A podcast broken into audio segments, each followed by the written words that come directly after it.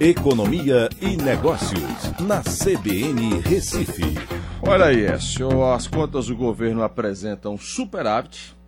E quando você vai para a casa do, do, do bilhão, o número exato, 444, aliás, 44 bilhões, isso agora em janeiro, né?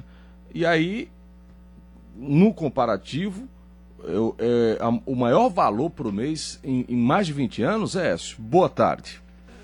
Boa tarde, Aldo. Boa tarde, os ouvintes da CBN. Pois é, Aldo, as contas do governo realmente superaram as despesas no mês de janeiro e num montante recorde. Na série histórica que é registrada pelo Tesouro Nacional, foi um montante aí de 44 bilhões, o maior valor em 24 anos. Veja só, né, todo esse período.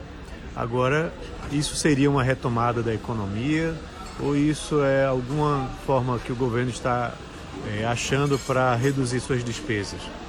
Bem, eu diria que seria a combinação dos dois. Tá? No mesmo mês de janeiro de 2019, o saldo foi positivo em 31 bilhões e esse ano a gente teve aí uma conta positiva de 44 bilhões.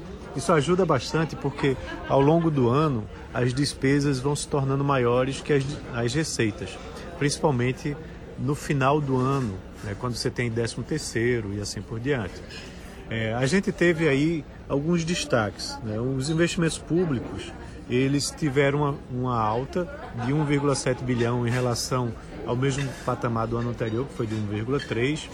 O déficit das contas do INSS aumentaram em 11%, e olhe que a gente teve uma reforma da Previdência é, aprovada, mas mesmo assim a correria de muitas pessoas para se, se aposentar né? E mesmo com as filas do INSS é, para que essas aposentadorias possam ser efetivadas, ainda assim a gente teve no mês de janeiro é, aí um déficit de 15 bilhões, né? uma alta, como eu disse, de 11,6%.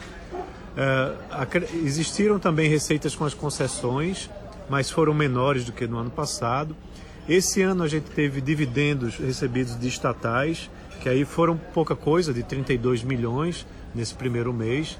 É, mas comparando com o ano passado, ano passado não houve é, nenhum pagamento de dividendos. E o interessante é que os gastos do governo com subsídios e subvenções caíram de 4,6 bilhões no ano passado para 2,9 bilhões esse ano. Ou seja, o governo vem realmente apertando essas subvenções e esses subsídios que são dados às empresas, né, é, justamente reorganizando a forma com que a política é, de subsídios e subvenções é conduzida, conduzida aqui no Brasil. Né? A gente vai, na realidade, ter isso ainda mais difícil daqui para frente, até porque se provou no passado que muitos desses subsídios e subvenções não geraram o impacto positivo na economia que se esperava. Com isso, a dívida do setor público ela vem de certa forma estável, né? fechou o ano passado com 75,8% do PIB, né? é uma queda em relação a 2018, que estava em 76,5%.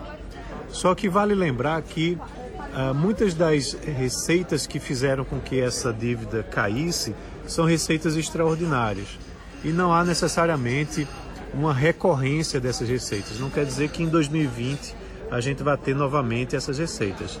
Cabe aí ao pacote de privatizações e outras medidas que o governo vem adotar para gerar essas receitas. Mas é importante enfatizar que a reforma administrativa né, e que esse pacote também de subvenções é, sejam, todos esses pacotes sejam revistos para que o governo gaste menos e possa arrecadar mais com o maior crescimento também da economia.